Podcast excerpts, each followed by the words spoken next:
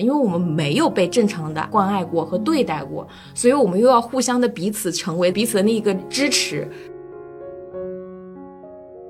结果回家的路上碰到了他的女同学，人家走了去上大学，然后他就抱着孩子在这个板车上痛哭，那是他向往和永远不可能拥有的人生。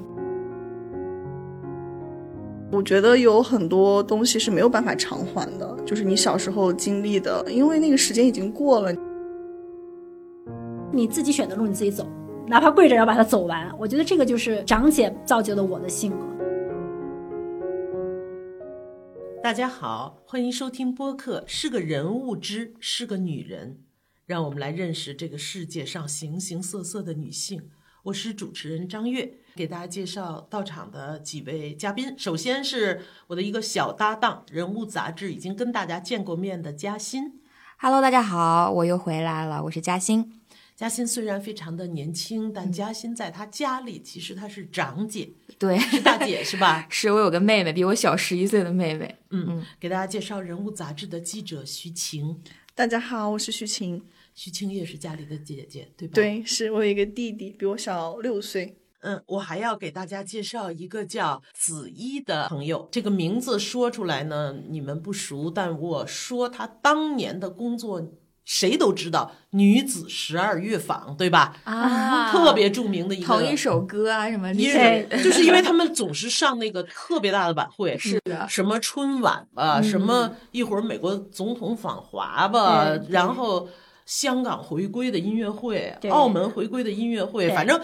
怎么都得有一个女子十二乐坊，女子十二乐坊里边有一个首席琵琶手，子怡是中央音乐学院毕业学琵琶专业的啊，当年就是有名的青年琵琶演奏家。对。然后我特别想说的是，后来，嗯，他就转型了，嗯，然后他就变成了一个非常成功的商务人士。现在是我们知道有一个很有名的科学网站叫果壳，对嗯对，科普网站。对，嗯果壳商业科技传播部总监。嗯嗯，就是。基本上，咱们从这职称上就听出来，事业上挺强的。这样的转型，真的音乐家转型成商务人士的那个高管，这跨度太大了。真的，对，事业上肯定是很厉害的一位女士，也是家里的长姐，对吧？对，Hello，大家好，我是赵子一。呃，如果大家以前有了解女子十二乐坊的话，之前我还用的那个是我的本名叫赵光锦。那今天呢，就是因为各种原因嘛，在互联网公司你都会有一个花名的嘛，所以大家现在更习惯于叫我子一。对，其实都可以的。嗯，为什么我都特地强调一下他们是家里的长姐呢？是因为不久以前，人物曾经做过一个征集，向他们的读者征集：你是家里的那大姐吗？嗯嗯，你能不能写写作为大姐的处境和心情？嗯于是他们就迅速收到了一百六十八封信，里边都那个声情并茂，甚至声泪俱下的，是大姐们的诉说。所以呢，我们今天就想聊聊大姐这个话题。其实，在这之前我没注意过这个问题，因为我不是大姐，我上面有姐姐，我是那个姥姥不疼舅舅不爱的老二。嗯，我对大姐这个事儿没什么感觉。结果当我看到长姐这个词的时候，我就开始仔细琢磨，因为你们居然收到了那么多长姐的来信，那么多的诉说，我就想，长姐到底意味着什么？后来真的是，长和姐是俩字儿，这俩字儿意味着俩事儿。首先，您是长吧，您是老大，老大就必须得懂事儿吧，嗯。咱们中国传统的文化里还叫长姐如母，你得是妈，你是家里那个吃苦耐劳，然后那个忍辱负重，多干活儿，少拿东西，然后那个让着弟弟妹妹，对，这个是长的这个处境是文化对你有要求的。还有一个是姐，其实我是先想起来长，我说哦，长姐在家得懂事儿，得干活儿多。我忘了另外一件事儿了，就是姐是女孩儿。如果你们家爹妈有点重男轻女，如果长姐下头的是弟弟，嗯就还意味着一个性别上的可能会被忽视。可能是长和姐这两个原因造成了有那么多封如泣如 诉的长姐的信。徐晴是对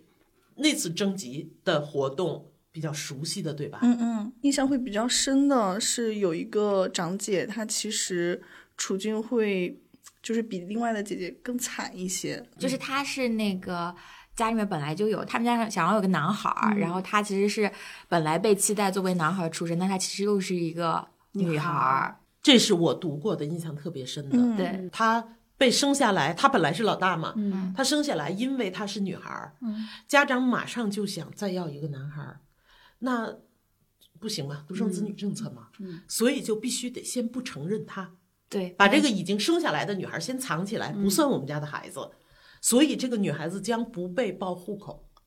不被认为是家里的孩子，而且都不能在这家里生活，不能让人知道这家里已经有一个孩子了，所以她从很小就被送走了。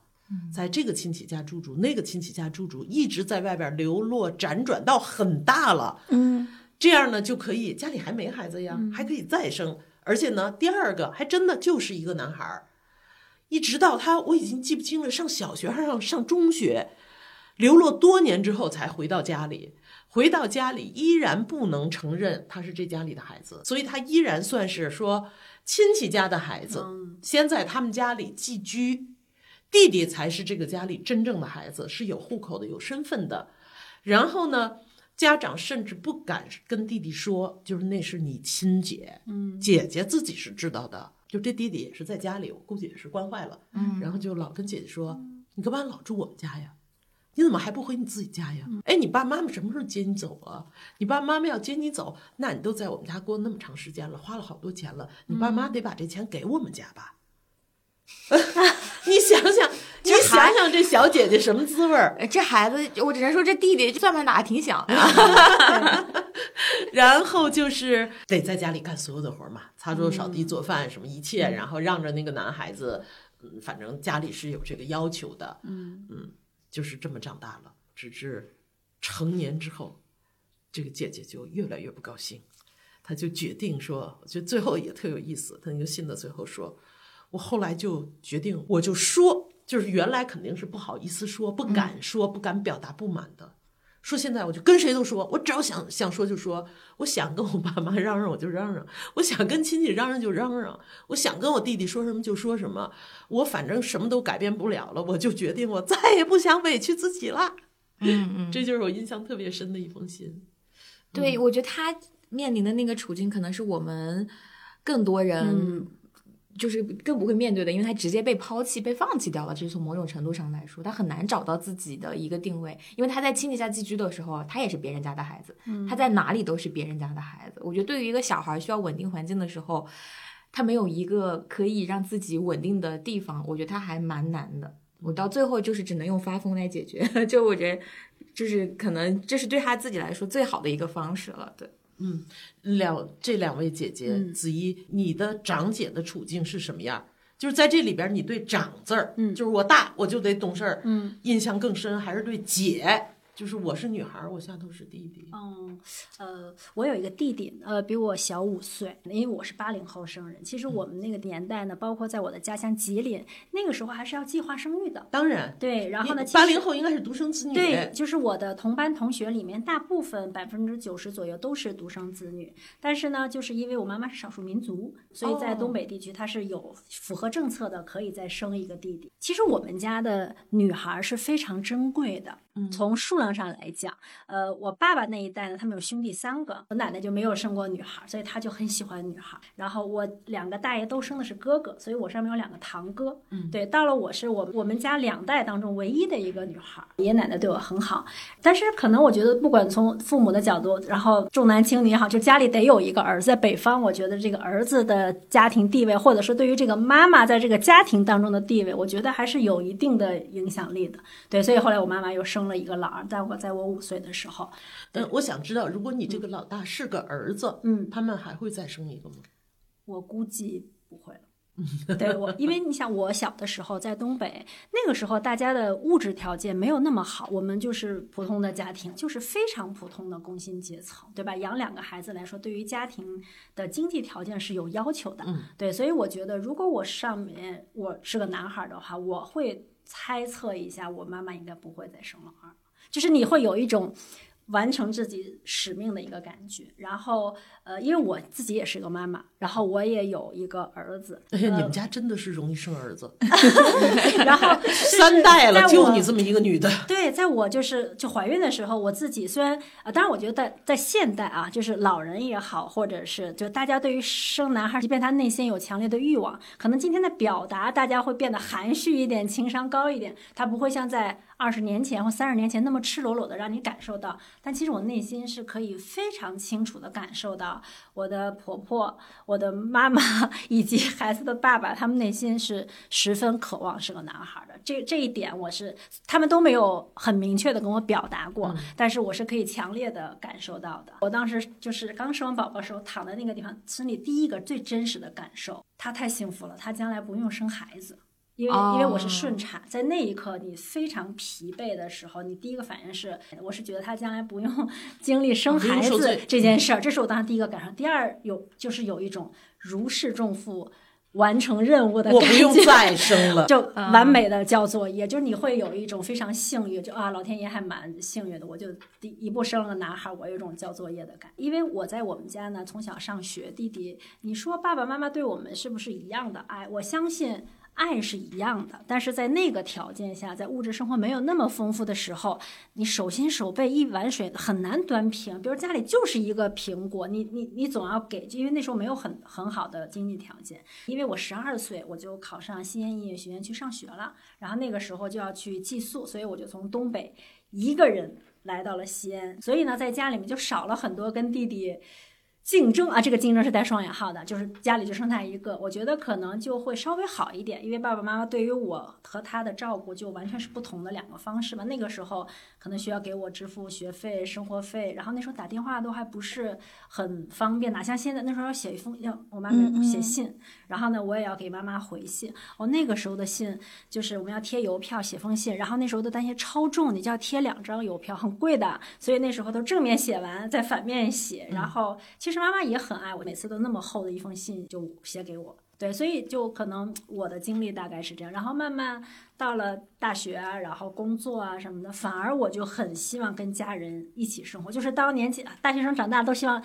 摆脱原生家庭，我要自由，我要过自己的生活。到了那个年龄段的时候，我反而会更加希望跟我的家人、爸爸妈妈、弟弟跟他们生活在一起，因为你小时候就会有一些缺失。对嗯，徐晴呢？感觉我的经历可能会比较惨一点吧，可能会比较典型性的，就是又是长姐的那个一面，又有被重男轻女的那一面。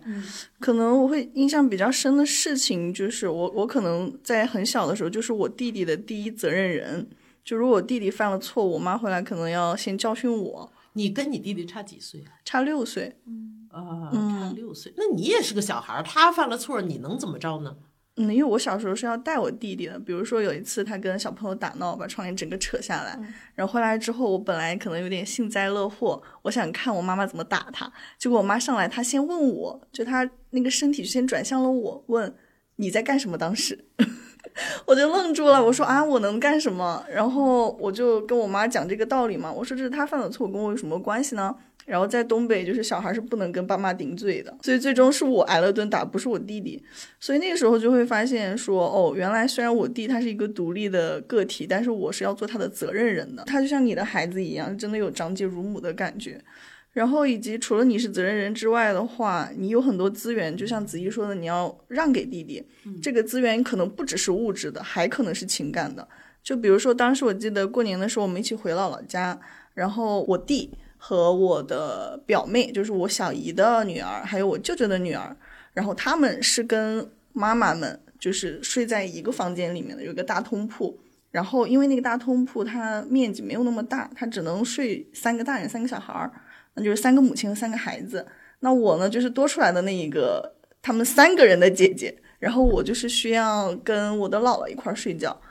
那个时候我是觉得最心酸的，就是非常能共情，就是那个信里面的被抛弃的那个女儿，就是当你是隔离出去的那个人的时候，你是非常委屈的，你会觉得为什么是我，凭什么是我？我就记得当时我就是缩在我姥姥的怀里，然后就一流泪。我姥姥问我你怎么了，我就跟她说姥姥我想家了。但是我可能没有跟我姥姥说的是，我觉得我很委屈。刚才有一个细节，嗯你说你弟弟把窗帘扯下来，嗯你还在幸灾乐祸，说他该对 挨打了。对，这个你知道，这个不是什么特别正常的情绪。我想可能是因为在这之前你比较容易挨打，是而他不会挨打。是的，是的，所有的冲突最后都是你不对，他对，是的所以你才会想让他倒一次霉，是不对是？对，历来就是这个模式吗？是的，是的。就是如果你跟弟弟有任何冲突，肯定是你受罚。嗯，因为你就是大的那个孩子，在父母的嗯眼里，就是大的就要让着小的，你又是姐姐，然后他又是儿子。因为我妈他们生我弟其实也挺不容易的，因为我是第一胎，在我们农村老家也是有这种规则，就是如果你第一胎生了女儿，你还可以再生一胎。我妈为了生这个儿子，她生完我之后，其实怀孕有一对双胞胎女儿，就是给打掉了。嗯，就是这个事情很多年之后，他就非常平静的跟我说的，他也没有觉得什么可惜的，在我们那边打胎也是很常见的事情，我我觉得很心疼，但是他觉得没什么，所以要了这个儿子之后呢，然后那个时候我妈其实年纪比较大了，在农村三十多岁生了我弟，然后我弟当时小时候身体很不好，他总在生病，所以就更珍惜这个孩子了，因为要了很波折，他又总是生病，又是一个男孩，所以。我我爸妈非常非常珍惜这个孩子，所以可能对他确实会更好一些。比如说，如果我们一块去上学的话，我弟可以吃一块钱的雪糕，我就只能买五毛钱的。然后或者说家里最好吃的那个东西一定是留给弟弟的，就是这个好像是很小很小的时候大家就默认的一个规则。所以我我可能从小就是在这种比较挣扎的状态中长大的，就是哎，凭什么我们在一个家庭里，但是我们的境遇怎么不同？嗯，对我们可能所有的人心里都在难过，还有两个小姑娘呢，还有那个双胞胎小姑娘，是的，他们没能来。我我后来很久之后一直都在想，如果我有两个妹妹该多好呀！我也很开心的，我觉得我妈应该也很幸福吧，但是这是她的选择。哎，你多大知道你本来可以有两个妹妹，后来没了？好像大概十八岁的时候吧，就到十几岁上大学的时候，好像妈妈可以跟你聊这种话题了。她以前不太会讲的，嗯，就是知道你是一个成年的女性了，你可以懂一些事情，她才跟你说这些。对妈妈来说，嗯，当然不是说妈妈不爱孩子，嗯孩子嗯都爱，但是妈妈会觉得把女儿流产掉，等来一个儿子，这个是天经地义的事儿，对吧？对对，她也是活在那个社会的在目光之下的，她只能是顺应那个规则，她在当时是无力反抗的。嗯，在你们的环境里，如果妈妈最后比如生了一个你，又生嗯了两个双胞胎妹妹，你们家仨丫头没儿子，她会怎么样呢？她应该会疯掉吧？我们小的时候住的一条街上，呃，我有四个发小，都是女孩儿。我们在九五九六年的前后出生，全都是挨着的。然后我们四个女孩儿，每个人都有一个弟弟。我们那一整条街是这样的配置。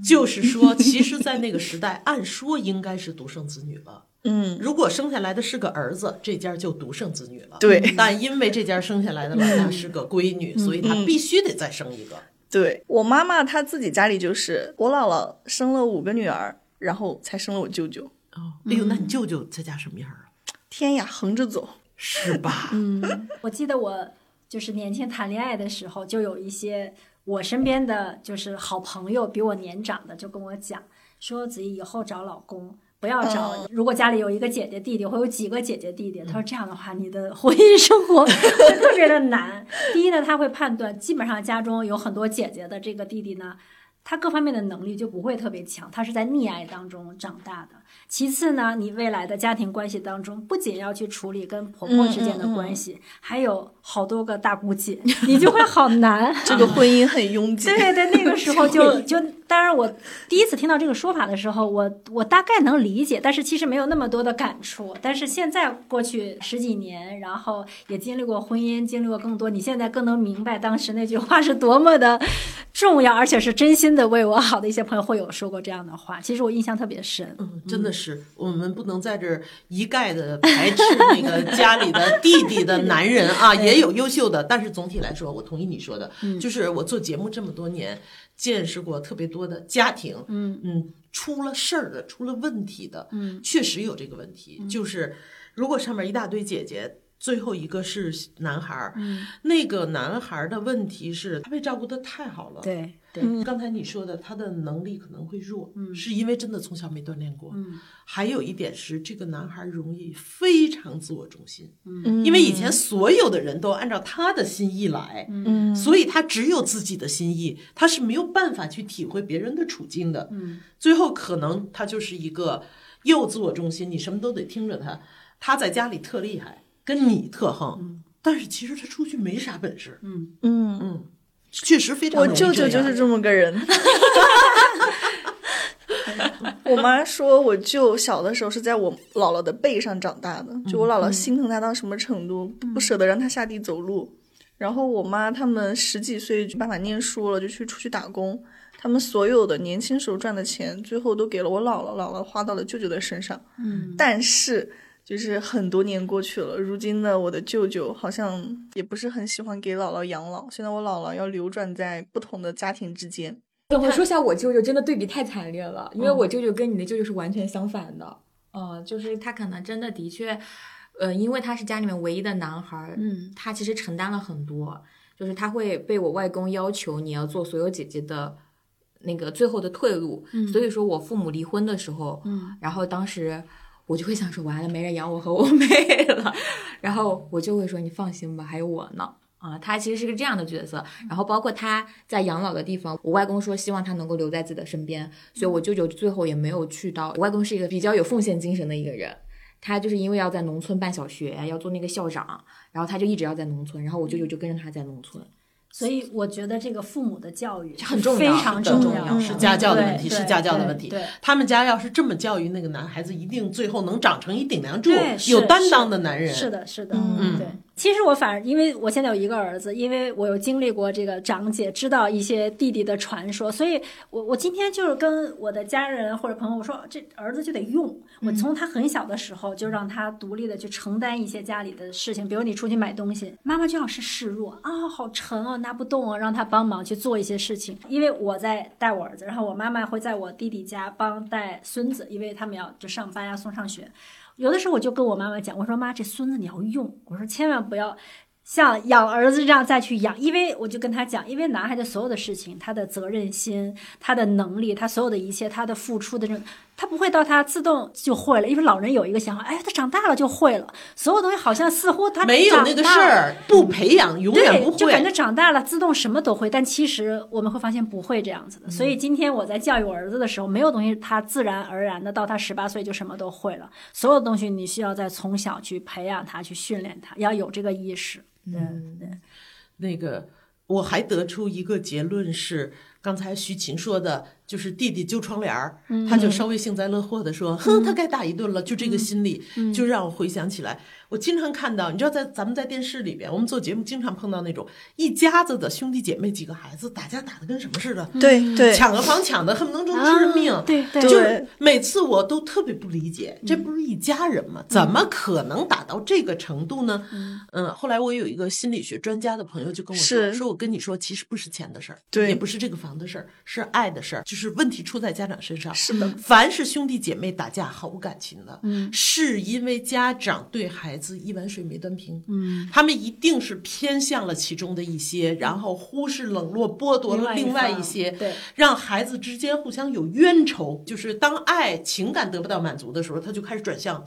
找别的击茬儿，要别的东西，比如要房、要存折、要什么之类的。然后他们就就表现得很自私，是因为父母没有处理好。嗯就刚才我不是说徐晴家里到这个程度，而是徐晴的那一个小细节，嗯嗯，就是你比如说你家长，你老处罚那个姐姐，嗯老惯着那个弟弟的结果是。对，姐姐看着弟弟倒个霉，心里暗暗高兴。窃喜。对，如果家长一碗水端平，我估计姐姐看见弟弟倒了霉会很心疼，替弟弟掩饰。对，嗯小孩之间本来应该是那样的，嗯，是不公平，他才会想看另一个人倒霉。人不患寡而患不均。真的就是这样。嗯，对。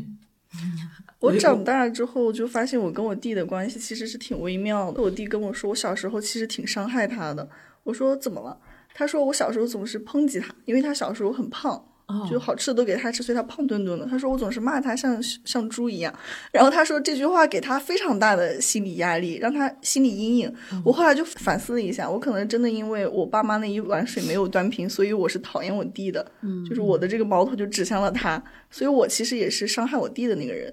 哦，嗯，真的是，你想想，一个小男孩从小长大的过程中，老是被对被亲人攻击你长得难看，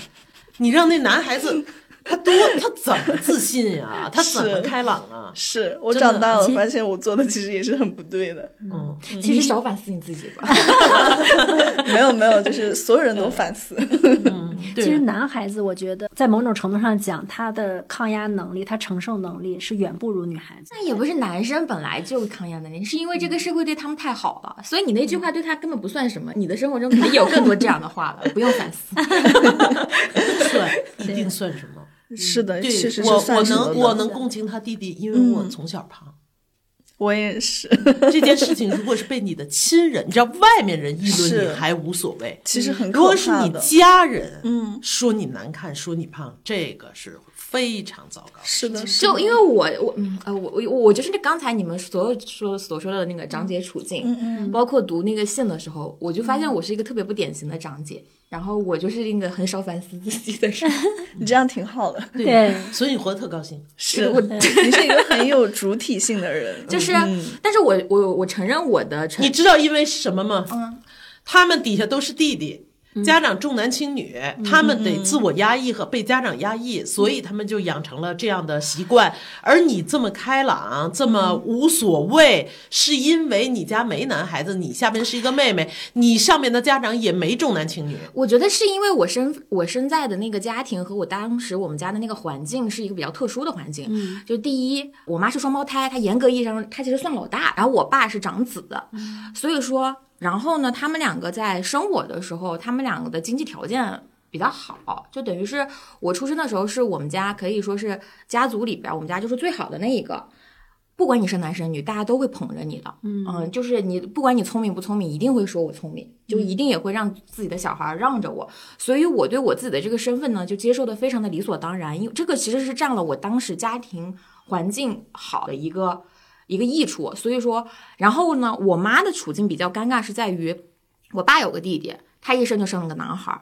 然后呢，家里面肯定会有人就在那儿说，而且包括我婶婶说过一句非常难听的话，就是直接在那个群里面，那时候他自己他就特别自己骄傲自己生了个男孩儿，然后就在那儿，因为我妈不在现场，他就会跟就是一群所谓的亲戚说，哎呀，我大嫂要生男孩很简单呀。把那个嘉欣丢在厕所里淹死，他不就能再生一个了吗？就说这种话，就这个话，然后原封不动的就转到我这儿。我就小的时候就是一个，就是因为的的确确是被宠着，所以所有人都惯着我的脾气。我就从小到大，我所有的情绪都是不不会压抑的，就我有火一定会发，我就直接去找我婶婶了。然后我妈妈那个时候就会跟我说，他们是重男轻女。其实我妈妈也重男轻女，我爸爸也重男轻女。他们要争那口气，我们是进步的人，我们不重男轻女，我们一定会全力培养你啊，怎么样，给你最好的条件。但等到我长大，他们离婚那段时间，我听了太多的话，我其实会发现，他们其实就是骨子里面重男轻女。因为我妈当时呃跟他离婚了之后，然后他当时说了句话，就说我爸还年轻，他要想有儿子，还可以再生一个儿子。然后那个时候，我的小姨会一直重复的跟我说，说如果你是个男孩，你爸就不会变成现在这样。因为我爸后来就是一个男的有钱之后的变坏的套路 一一样的来了一套。他们会把你爸后来作为一个男人做的不太尽责的地方解释成，因为我是个生儿子，对，因为我是个女孩儿啊，是儿子。如果你是个男孩，你爸就会尽职尽责，对很对，就是这个瞎。掰。你可说呢？然后就这不科学。呃特别搞笑。然后当时你想，我爸已经四十多，他其实生意也也就是不太好了。然后啊，做生意挣了钱就做人轻率，男人有钱就变坏的这个套路被解释成，因为你不是男孩儿。对对对对对对，然后就特别搞笑。但是我我从小吧，就因为主意特别正，我说我是男是女，跟他变不变，还跟我有什么关系？当时包括我爸妈离婚，我甚至承受了很多家里面的一些呃压力，包括我外公会指着我鼻子说，是因为我没有本事，所以我让我爸妈离了婚。就我也不明白，我也就十几岁，我能有什么能力让他离了婚？然后后来的时候，我爸又找了一个人，就当时就怀孕了，然后我外婆就会跟我妈和我说说，哎呀，也能理解嘛，她还是想要个儿子。他说他要是生了个儿子，这个婚也算没白离。我明白了，我就嗯，就是我后来就知道他们其实骨子里面都是重男轻女的，只是因为我爸我妈要强，就面子上撇不过去，他们就是不愿意成为那种，哎呀那家有钱又能怎么样呢？没有儿子的，人家他人家就不肯认这口气，但他们其实就一直都会跟别人说我我们家闺女不比儿子差，很重要的原因就是因为他们没有儿子，而且我非常明白我妹出生的意义是什么，就是我妹当时，其实我妈那个时候一直就是好像。不太是容易受孕，她当时为了生这个小孩，就是因为觉得我爸已经控制不住了，她觉得她再生一个小孩，我爸会有变好的可能性。就我妹一出生，就是寄托了我妈要生一个孩子，挽救这个家庭的婚姻的。这特可怕，拿生孩子挽救失败的婚姻，特别容易婚姻挽救不过来，孩子还被葬送了。对，是的，是的，是的，是。所以，我这个长姐呢，就是我一直都在探索我和我妹之间的关系，因为尤其是在离异家庭当中，我可能的角色会变得更加复杂一些。就是她，我没有受到过太多所谓的长姐的委屈。当然，我的日常生活中，家里面有没有重男轻女的一些东西，因为我自己的个性原因，我很好消解掉了。但是我的的确确就是作为一个长姐，我记得当时有一个电影出来的时候，就是张子枫那个姐姐姐那个电影出来的时候，所有人都在责备说，就是说为什么这个编剧最后要写说这个人还是要管他的弟弟啊什么之类的。但我其实作为那个时候，我第一次感受到我自己姐姐这个身份，就我试想了一下，如果我的父母没有人。在管这个小孩，没有人在管我妹妹的话，我一定会管她。就是我发现，就是姐姐这个东西，就是，呃，她这一份血缘是让我没有办法回避的，我也一定会选择的，一定去为她所谓的付出也好。但是其实我本人不会有那种特别强烈的付出感，因为我是我是觉得，呃，人和人之间的这个关系和缘分是值得你去珍惜的，和你去经营的。觉得那是一份责任。对，而且我是会觉得那是我自动选择的，但我我很难讲清楚这个自动选择是不是有很多就是本来就加在了我身上的。但我觉得那份自动选择应该还是跟血缘有很大的关系。嗯，对。哎，你们做姐姐的都会有这感觉吗？就是无论如何，我弟弟、我妹妹归我管。啊，那没有。我小时候，我们一起出去玩，就是我跟我弟弟也会有矛盾啊。不管是因为爸爸妈妈重男轻女，其实我爸妈还好，但是你也你多多少少也会有。然后加上我们两个之间，因为我们两个差五岁，然后小时候也会就暑假在一起。我爸妈说：“哎呀，他们俩就好不过三天。”我们俩最和谐的就是我刚到家的三天和我即将离开家那三天，那个星期超融洽。我弟弟什么都会让着我，但是中间你孩子那个本性就是也会有矛盾。但是这是我们两个矛盾，在我看来，这就是人民内部矛盾。我们我们出去玩，当别人去欺负我弟弟的时候，可以的，可以，矛盾，那是敌我矛盾，那不是对外的。我一定是冲在那，拿着棒子冲在我弟弟面前，跟一帮男孩子，然后那种啊，这个我也是，是这个这个是一定的。然后包括到他。工作学习啊，他就上大学，所有的这些所谓的那当就我当年那些不成熟的人生经验，都会告诉给他，告诉要这样要那样，然后会告诉弟弟怎么样去谈恋爱，以后怎么样去瞒着爸妈，怎么样去对，就是你敌我矛盾还是分得很清楚。他就是一个天然的同盟形成。对对对，嗯，徐晴。我也是，我也是，就是在家庭内部，我们两个像敌人一样，该争争，该吵吵。但一一旦我们两个一块儿出去玩，嗯，这个就是我弟弟，对，我在罩的，谁敢欺负他，我第一个不允许。是有着我可以打可以骂，但你不可以，你不可以，对，是这种感觉，就还。其实内心里还是会觉得，就是跟弟弟是有感情的，就是我是他的姐姐，是有这个感觉在的。嗯，所有做大姐的都会被不由自主的从小不断的灌输：你是大姐，你得懂事儿，你得照顾他。对，然后这个早就内化成了一个自己的内心的天然的责任。我有一个感受，我不知道你们会不会有，就是当然这也是我大了以后，就是你会发现小时候的这些所谓重男轻女，或者大家都对弟弟好。弟弟本身是无辜的，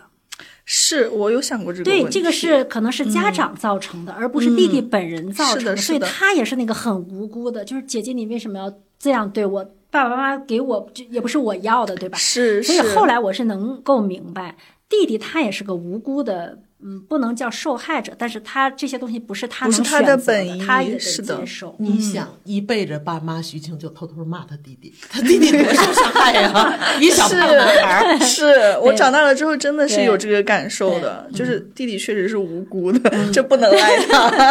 对对。我我我有一个女女性朋友，也也是东北的，然后就对，就很早就来北京闯工作，因为家里头有弟弟嘛，嗯，家长的主要的注意力都在弟弟身上，这样的弟弟是不会离开家出来闯的，嗯，就是永远在东北的那个小地方守着爹妈，嗯守着一个舒服的温暖的家，是吧？嗯，然后这个女孩就跑出来闯来了，嗯，就在北京吃了很多苦，工作干的也不错，以至于在二十多年前，单位竟然就给分了一套房，嗯，当然分房的时候是单位。出一半儿钱，然后你自己出一半儿钱，你就把这个房买下了。嗯。而且当时他有，因为二十多年前房不是特别贵啊，就是几十万、二三十万大概那一半儿，他自己已经攒出来这个钱了，理所当然买一套房就在北京安家了。然后他妈妈找他说：“你弟弟准备结婚，你得把钱拿来给弟弟准备结婚，得给弟弟买房。”然后这个朋友就觉得，那你知道是不是所有的姐姐都天经地义的觉得弟弟结婚是最重要的事情？我以后再买房，我先把这个钱给他，我以后再攒钱再买，然后就把钱给了弟弟，在老家买了房，结了婚。他再也没有机会在北京买房了。你知道后来北京的房价成什么样了？而且可惜不，再有单位给你承担一半了。那是不可能的哦。他永远都买不起了。然后他现在已经到了差不多退休的年纪了，一辈子在北京打工，他的积蓄只够一个日常生活。他在北京没有房，然后没有房就意味着退休之后如果没有工资收入，你支付不了北京高额的房租。房租其实你是租不起房的。回老家，先不说自己适应不适应，是回了老家之后，家里的一切、家里的房、家里的钱、家里的所有东西，家长自然都给弟弟。对，是的，然后呢，弟弟呢，他说我我弟弟不坏，我弟弟特别老实，我弟弟也没对我不好，也没欺负我，但是我弟弟呢就是很窝囊。嗯，你知道那种被家长那么惯大的男孩子都挺窝囊的，他什么也是，工作也是家长给安排，房子也是家长给买，媳妇儿家长给说，然后所有的事儿都都家长安排。就最后这个男孩子，他说我弟弟也是没辙。我说你们最后全给你弟弟了，你自己的未来，你自己的一生，当时那买房子钱也给你弟弟了，你弟弟能帮你什么呀？什么都帮不了，就是弟弟工作呢也不大行，在自己的家里呢也做不了主，性格也非常的软弱，人是一点都不坏，但是我弟弟什么也做不了。感情有，能力没。嗯，对对，所以最后就没有办法，到现在他没有立足之地。太可怜了，他会后悔当时做那个决定吗？我不知道这你敢问啊？敢问吗？这也不敢问。我相信一定后悔。但是没天。呀，对，所以我每次看见什么《欢乐颂》里的樊胜美，嗯各种各样牺牲了自己的伏地魔们，哎呀，我就想起我这个朋友，这可怎么办呢？嗯，但我我小的时候选了一个更加就是极端的方式。我小的时候我就不懂为什么大的一定要让小的。就我在我妹妹出生之前，因为我那个叔叔就生了一个那个弟弟嘛，然后就是因为我爸爸和他弟弟就住的很近，我他有个长兄如父的感觉，他倒是挺有那个，他就一直把我叔叔在边上，然后那个弟弟也老在我们家，然后他比我小五岁，然后我我那个那个时候就一直说他是弟弟要让着他，我说凭啥让着他？他也长一张嘴，我也长一张嘴，我凭什么打他？他说因为你嗯比他大五岁。我说那咋了嘛？我是比他多多多能干点啥，还多怎么着？我多占着什么便宜啊？他说那你小的时候大家这么让着你的，我说那我小的时候也讨嫌啊，那我为什么不能讨厌他？我小的时候你们没骂过我烦人吗？那为什么我不能骂他烦人？我不。然后孩子真厉害，就是 我小的时候就特别 认一个死理儿，就是你得说服我，你你跟我说这个事情，我就是占了便宜了，因为你大嘛，你比他先懂事儿。那我懂事儿啥了？我你有什么什么叫懂事儿？你就告诉我不懂事儿，我就不明白懂事儿是啥。他们觉得可能在他们眼里懂事是个非常好的品格。嗯，然后就我说实话，就是因为我的小时候，我认的死理儿都是那种特别大的死理儿，就是对错级别的。我对美好的品格没有向往，所以就导致 哎，我感觉嘉欣她是长姐嗯成长可能性的另一种，嗯，对，所以我她身上有一些男孩儿的特质。哦，对，因为我小的时候，我爸爸和我妈妈会非常刻意的跟我说，你不比男孩差。嗯这也是性别问题较对，的其。实对，因为生的是女孩，被别人轻视了，嗯然后他们又好强，所以他们较劲。你的这个较劲，我特别能明白，因因为我们家先生了一个姐姐嘛，嗯。女孩儿，这还没什么压力。生完老二，我还是女孩儿，我爸爸妈妈开始被周围的人笑话，嗯。说对你看他们家生俩了还是丫头，嗯。然后我爸妈就非常不服气，这个好强倒像嘉欣的父母，嗯。然后他们就说女孩怎么了？女孩不比男孩差，嗯。女孩可以超越男孩，所以给我起名叫张月。哦。超越的越是这么由来的。嗯，但是我爹妈是真进步。就是他们没有像你爹妈那样，就是嘴硬，说女孩就是好，心里偷偷揣着，早晚我还得要一男孩这心思。我爸妈没有，他们就真的认为女孩很好啊，他们从来没有过别的心思。但是呢，其实你也你也要向文化妥协一下的。嗯你知道他们回去可能觉得张悦这个名字太横了。嗯特别像男的，有攻击性，嗯，不够那个娇柔，然后就管我叫张月月，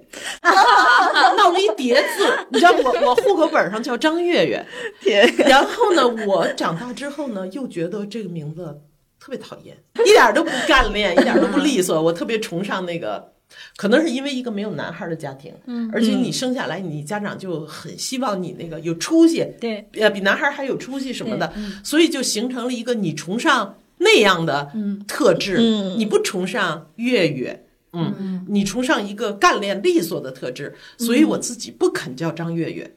又划掉了一个月，非要叫张月，所以我自己平常叫的名字跟户口本儿长时间的不不一致，一，嗯。直至后来想办法在户口本上改了，现在改成张月了，身份证、户口本都是张月，这还挺不好改的。对，是对是，你看这么一个折腾，也有那个就是性别上的顺应啊、较劲啊什么之类的。我觉得他一直都是一个挣扎。对嗯，你看，我们刚才说了半天，说的其实主要是姐的问题，是性别问题。嗯就是刚才我说的那封信，主要体现的是性别问题。嗯，其实还有一些别的信，长姐的处境啊，嗯，我印象特别深。还有一封，当然他们家也有性别问题，就是爸爸妈妈生了一个是女孩儿，再生一个还是女孩，再生一个还是女孩，嗯都生七个了，还是女孩儿，真就不敢往下生了，这太严重了。你知道这都超生成什么样了？也就在农村敢这样，在城市真的是做不到的。这是有性别问题，但是更重要的是，乡村的那个环境本来受教育的这种可能性就小，对，资源就少。男孩子读书要想读出来，都挺难的，更别提这家七个丫头，你就光养活这七个女孩，他们家得穷成什么样儿啊？是，所以他家在农村可能都是最穷最苦的，然后七个孩子也养不活，也是属于就是这个姐姐给那亲戚家，那个妹妹给这家，自己家的七姐妹从来就没凑齐过。那封信里边说，说我们唯一的一次凑齐了，是在我爸爸的葬礼上。哦，嗯，对对，这个当然，爸爸是一个严重重男轻女的。爸爸家就是生了一大堆闺女，然后就死活非要一个男孩，最后要的爸爸。爸爸上边有好多姐姐，所以爸爸是非常大男子主义的。爸爸在自己的家复刻了自己当年家的那一幕，企图最终生出一个儿子，但是竟然都没生出来。所以爸爸一直对女儿非常的粗暴。嗯，但是尽管如此，那也是父亲呀。所以到父亲死的时候，七个分别流落在外的女孩才能聚齐了，参加了一个葬礼，大家一起抱头痛哭，然后也就各奔前程，各奔生计去了。这个女性写的是，我记得是十七岁，家里就把她嫁了人了。她很想在网上读书，她特别喜欢读书、写写文章什么之类的，但是家里没有条件，所以她就只能嫁了人，也当然嫁了，也是个农村的男青年，过的也是老一代的生活，就是生孩子，呃，种地过日子。然后她说，她就怀孕生孩子，她生完孩子生的又是个闺女。然后她丈夫拿着一个板车，嗯，拉着她和她刚生下来的闺女回家，结果回家的路上碰到了她的女同学，考上大学，人家走了去上大学，然后她就抱着孩子在这个板车上痛哭，那是她向往和永远不可能拥有的人生。后来跟丈夫外出打工。因为他文化程度低，他也没什么专业，他也干不上什么像样的工作。然后呢，他们就捡破烂儿，他们在外边捡废品。他说我特别能干，我是很厉害的，周围所有的人都不敢惹我，说要惹了我，我出去就是跟他们对骂起来，我是能骂倒一片的。我估计在那一片是有名的，大家都会说他很泼，嗯啊，那么厉害的一个人。然后他说他想办法想找点书看，他就找到了一本叫《农家女》的杂志，《中国妇女报》。嗯嗯，下属的一本杂志，就是给农村女孩办的，讲他们的故事，希望他们能自立自强。然后呢，他就看《农家女》，偷偷的看，然后《农家女》杂志给了他特别大的安慰和鼓励。他还参加过农家女的培训班儿，嗯，农家女把这些农村的女孩子们给集中到北京，然后教他们专业技能，啊，教他们怎么在城市里以后谋生。他还上了那个培训班儿。他说，我不单跟很多女孩一起在城市里学习，我还见到了主持人敬一丹，那是我一生中就是最有光彩的时刻。然后就是我看到这儿的时候，为什么特别感慨？因为我是农家女机构的理事，我们当时做的这个项目就是《妇女报》的副主编谢丽华老师做的筹款，它是一个民间的公益组织，筹款把贫困地区的女孩儿给带到城市里来，教她们一些谋生的技能，嗯，帮她们在城市里找工作，然后帮助她就可以脱贫嘛，她就会把村里的其他的姐妹往外带嘛，等等，就是这样的一个机构。所以这个机构呢，确实是会搞活动。是会培训，然后呢，还会把主持人、这个拉过来跟姑娘们座谈座谈，那个拉过来做个讲座。他赶上的那期估计是敬一丹，敬一丹对，其实我也去过，我也见过他们那儿的一些女孩儿，就是对我们来说，这是我们日常的一个小小的公益工作。但是我没有想到，就是你面对的那个女性，几十年后提起这件事儿，说这是我一生中最重要的时刻。很具体的回想，嗯，就是我我看到他那么在意这件事儿的时候，会觉得挺难过的。是就因为对你来说是平常的，对他来说非常不平常。非常嗯他说他悄悄的，后来孩子渐渐的也大了。你知道他他是一个捡废品的人，他是一个撒泼在外边跟人打架的人。如果有闲暇的时间，我带着孩子去那个城市的图书馆看书，然后如果有时间，我带孩子去福利院做义工。就是你不会想到这样的一个女的，她从小也没文化，也没什么好待遇，就跟野草似的长大。她的梦想是永远不可能实现的，但他他会去图书馆，他会偷偷的写写文章，然后他会带着孩子做义工。哎呀，这封信看的我呀，我有的时候会觉得这个世界很不公平，因为对于很多这样的女性来说，泼辣是她们能够活下去，有一点点不同的光彩唯一的方式。而且她是长姐呀，你想他们家七个孩子，她是那个老大，他们家又那么穷，你不泼辣，那可能你真的在村里都被欺负死了。对。没男孩儿哈，对啊。生七个女孩儿的家庭，对对，而且这种没有男孩的家庭，他的爸爸妈妈在村里面，在那个环境当中，也会得到一些不公平的待遇。所以这个时候，长姐她就义不容辞的，你身上就肩负着你家庭，然后以及你下面的，不管是弟弟还是妹妹，她的确是有一种责任和那种压力在，就是你你一定要出头，家里总要有一个来出头的人，而这个时候可能爸爸妈妈就没有办法再站出来，所以佳姐她的确是会承担更多。是，你看，如果一个男性他承担这样的责任，大家会说他是顶梁柱，对说他雷厉风行。但当一个女性这样子站出来的时候，她承担了一切的责任，却是被社会苛责，说她泼辣，说她蛮横，说她无理。对女性包容一点吧，不仅是年轻女性，以及那些年长的女性也更需要包容。所以我不知道有没有怎么数据，如果去调查一下，比如说中国很成功的一些女性，不管在哪个行业里，这里面有多少是这种长姐长的姐身份？我怀疑有很我觉得占比不会低，是的。因为嗯一旦你成为这个长姐，不管是是就是我们那个七八十年，包括九零年，你的社会环境、你的家庭、你所接受的一切，它可能就会激发出女性你体内当中那嗯些被激发出的小宇宙，就是在这种不被公平对待的条件下，你被激发出来。嗯嗯，那子怡，你怎么被激发出来的？一个弹琵琶的，怎么就变成了一个商商务高层？我觉得这转型不是一般的转型，这个很难的。是的，是的嗯，，一开始我妈妈帮我选择了一条你可以自力更生的路。我小的时候，你想上初中一米一米六几吧，背着我那个琴，要拿的琴呢，大概十几十几斤，走长长的火车站的站台。我小时候觉得这个站台怎么这么长？因为那个琴好沉，还要拎个箱子拎着琴。对，所以呢，就你从小就奔波在学校和家呀，然后从小就要习惯，你不得不去习惯每年的那两次分离。就你从西安，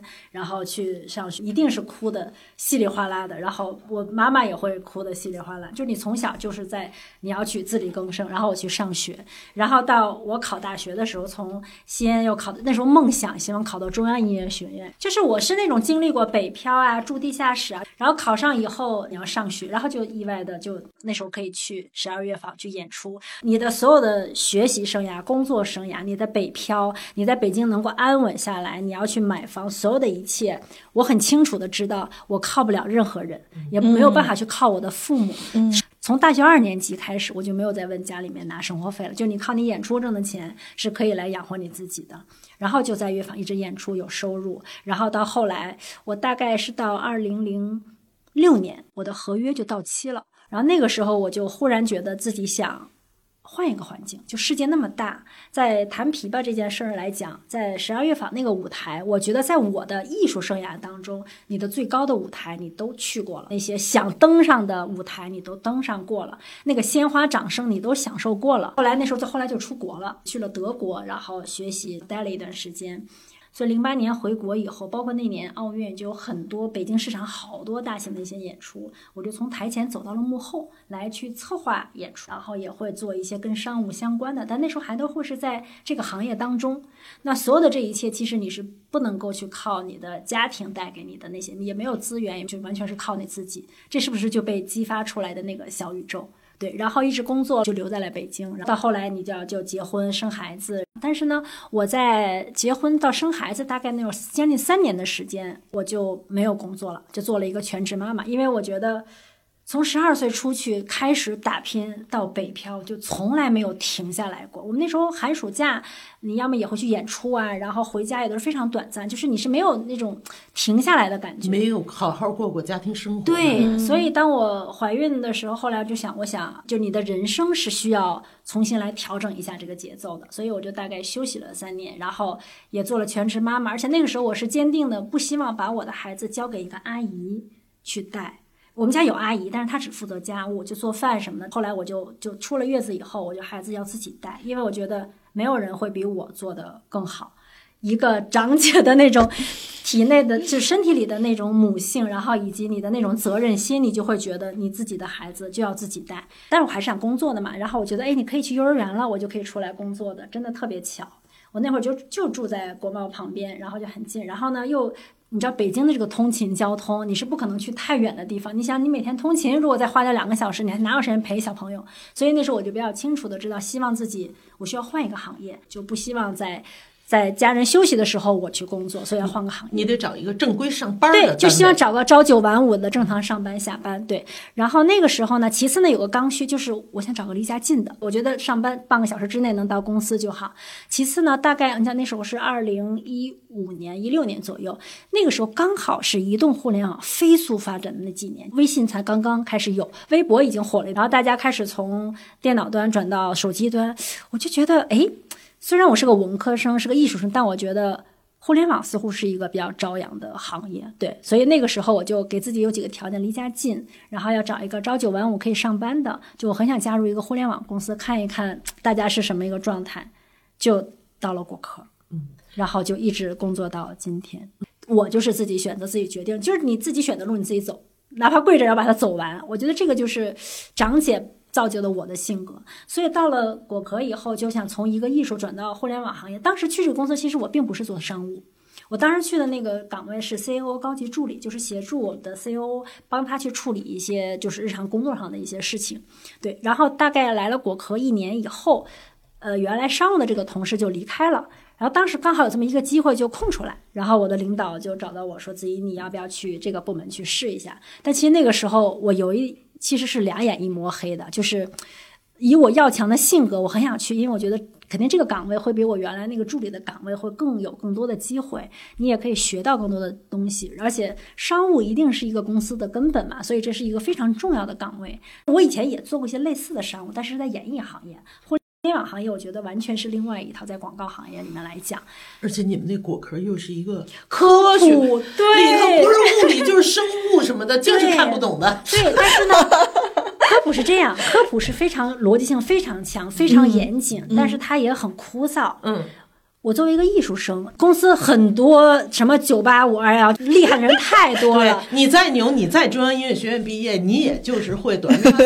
你也没学过物理呀，你不懂生物。但是没关系，专业的东西交给专业人的去。在一个公司的运营，你的商务项目来讲，我可以用专业的知识去给你解读一个产品的原理，但是我需要用一个有艺术性的表现形式，我需要用美，需要用艺术去把它包装一下。把它呈现在用户面前，因为今天你在做科普的时候，也已经不能赤裸裸的给你讲道理、讲公式，你还是需要有一些审美在里面，需要有一些营销在里面。那这个时候，我的能力可能就体现出来，如何用一个很美的东西，一个很让大家觉得有意思的东西，让一个文科生，我们我们做内容，我说我如果看不懂，那这个内容是不行的。你要让一个文科生也可以看懂所有的科普知识。那我觉得是不是我的价值就能被体现出来？所以从小是独立的，嗯，从这种自立的经历造成了这种能能承担的性格，对，也成全了自己如今的道路。对，那徐晴呢？嗯，还挺有共鸣的。就是我以前想过一个问题，就是女孩子其实会有很多的退路，比如说我们可以，就像我周围的很多亲戚家的女孩，啊，可以找一个月薪很低的工作，可以留在老家。可以嫁个人，可以做家庭主妇，可以不用上班，有很多很多的退路，甚至你可以不怎么优秀，大家觉得没关系。但是当一个女孩没有退路的时候，她才会像男人那样活着。我觉得这个是对我影响很深的一个事情，就是因为我小的时候是没有退路的。怎么叫没有退路？就是你会知道家里的资源都是给弟弟的嘛？大概每个人会为什么会有这种性格？其实我也没有搞清楚。有的时候会想，会不会是每个人性格的底色就是不一样的？我也在想，但是没有找到一个非常靠谱的答案。但是就会发现，呃，我可能很小就知道我家里的资源都是给弟弟的。比如说，我我父母他们工作很累很辛苦，他们挣的所有的钱都是要买那套房子的，那套婚房。就不可能有钱，对对，因为在我们老家，一个男孩如果没有婚房，那他就相当于是没有办法结婚，就是老家对于男性其实也是束缚的。对，所以这些钱是要给弟弟的。然后如果小的时候有好吃的，然后或者说什么东西，也肯定是优先于他的。所以我我会知道说，我自己的这个东西是要我自己去争取的。你拥有的一切就是你自己得去争取。你如果不主动出击的话，他不会轮到你头上，嗯，我不是那个幸运的人，嗯，这个想法很清晰，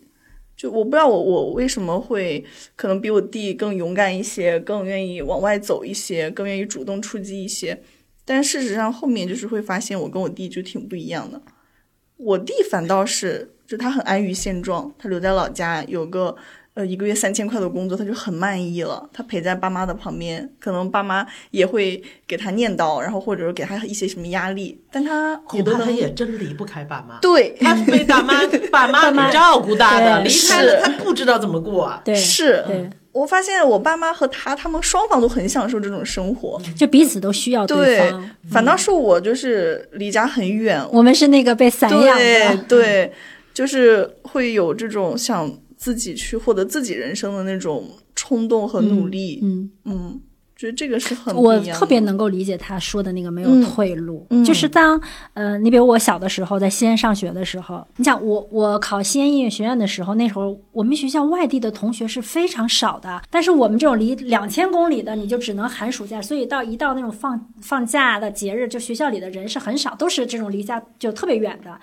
那个时候，你说你生病了，你想找妈妈。妈妈又不在，所以你慢慢你就会明白，当你生病了，你就得靠自己。你恨不得可能跟你所有同学关系好一点，都比跟找妈妈强。对，所以久而久之，你就会养成遇到任何事情需要靠自己。不管你生病，你的功课你怎么样，就因为你没得选，你只能靠自己，就也就是所谓的没有退路。然后慢慢，当你已经这样生活了十几年的时候，到了你工作当中，你的这种性格已经习惯了。就是当我有任何事情的时候，甚至有之前有一些我的朋友说：“他说子怡，你要你要要示弱一点，就不能太强。”就包括你跟你的爱人在一起的时候，或者今天，比如说当我作为一个妈妈去养儿子的时候，他们说就是妈妈是要弱一点的，不能太强。我我其实属于那个骨子里是有点那个，这也不是你也不是你天生下来就强，就是你过去的。这学习生活过去的三十年就造就了你这个要强的人。你可千万别强，因为妈妈特别强的结果是儿子弱。对，是的。咱们看看千千万万被家长惯坏了的那个弟弟吧。对，所以今天我在跟他面对面的时候，我就要去故意的去示弱，要学习做一个弱妈妈。所以呢，我觉得就他刚才说那个，当你作为一个独立女性的时候，你你没有退路，我特别能够理解。就跟当时我我选择来果壳做商务，那时候想大的机会。然后呢，那时候我记得我的老板跟我讲，他说，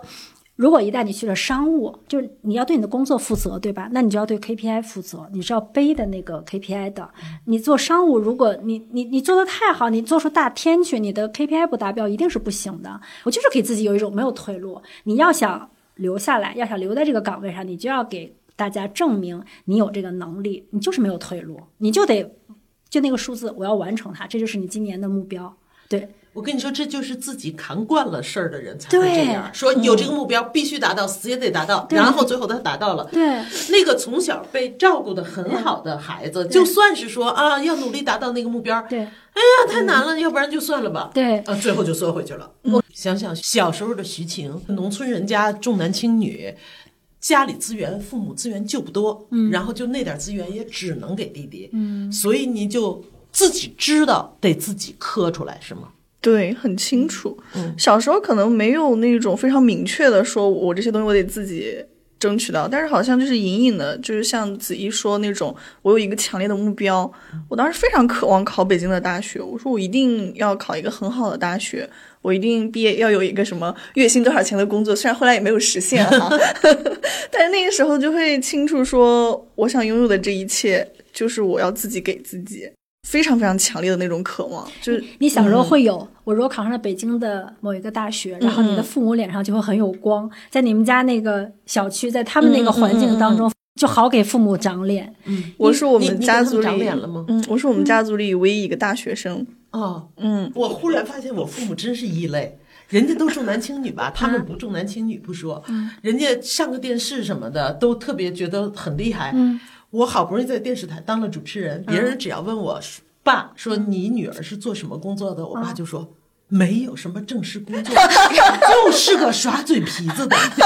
因为我爸认为得有一手艺，就是 对你没有手艺，你说你主持人就说话说话甩嘴皮子，这不算正式工作，嗯没正经单位是吗？那有没有可能他只是表面上谦虚，心里在暗爽呢？也非常有可能。我觉我觉得会会会，他可能更期待的是别人很清楚你的这个工作，然后别人告诉他说啊，你女儿很厉害，他就是沉默着说哦，原来是这样。但是很可能有很多人都误解了，认为他女儿确实没什么。还说是徐晴，那你算是你们家的骄傲吗？肯定是呀，算是是吗？是的。但是那个。会不会，比如你爸爸妈妈跟你弟弟，他们更像一家子，你更像一外人？你会不会觉得你的骄傲？因为我看你那封信，其实我觉得你的骄傲，有的时候，如果是我回看这份骄傲，我会很复杂。在一个很好的媒体上班，然后你也写了一些我觉得是很好的东西出来，然后包括你的学业、工作和各方面，其实是你有的很多个人价值在里边的。但是我记得你在那封信里面写到说。呃，可能在父母的眼中，你在北京工作是一部分，然后你找了一个不错的对象，可能是另外一部分。你的骄傲当中有很多是因为你找了一个在他们眼中很不错的对象。你会不会觉得这份骄傲也有的时候会有一点，嗯嗯？所以其实就是张颖老师问的，跟您讲的其实就是一个问题，算是就是在逃离了家庭，然后又跟家庭可能又重归于好，然后。双方都平安无事的这样相处，然后甚至感情还挺好的。之后就是还是会发现有很参差的时候，就是会发现，呃，父母对于弟弟那种情感上的偏私，那个东西可能会一直都存在。因为，嗯，我弟弟给他们陪伴的时间是最长的，他就是待在父母的身边，然后每天都能见到，这种陪伴，我觉得对我爸妈来说很重要，很重要。他们也理所当然了，可能对我弟弟很好。比如说，我每个月给我妈的钱，就是我无意中得知，最后其实都会给我弟，就是会给我弟弟花，因为他挣的可能不多。然后妈在妈舍不得花吗？对他们自己也不舍得。其实我我给他们钱是想改善他们的生活，但是最后你会发现这个钱最后就是流向了我弟，但我弟也是无辜的嘛，他也没有主动要这个钱，我妈就是要给他，我妈给了他，我妈真的会开心。嗯，那也行啊。就可以了。所以后来我就觉得我我不再问我妈这个钱怎么花了，我给了你，你怎么你想怎么支配都行，我不再问你了。我问了我心里难受，我不问的话，呃，我就是给你了，我自己把我这个事情做好了就可以了，就是这样想的。然后以及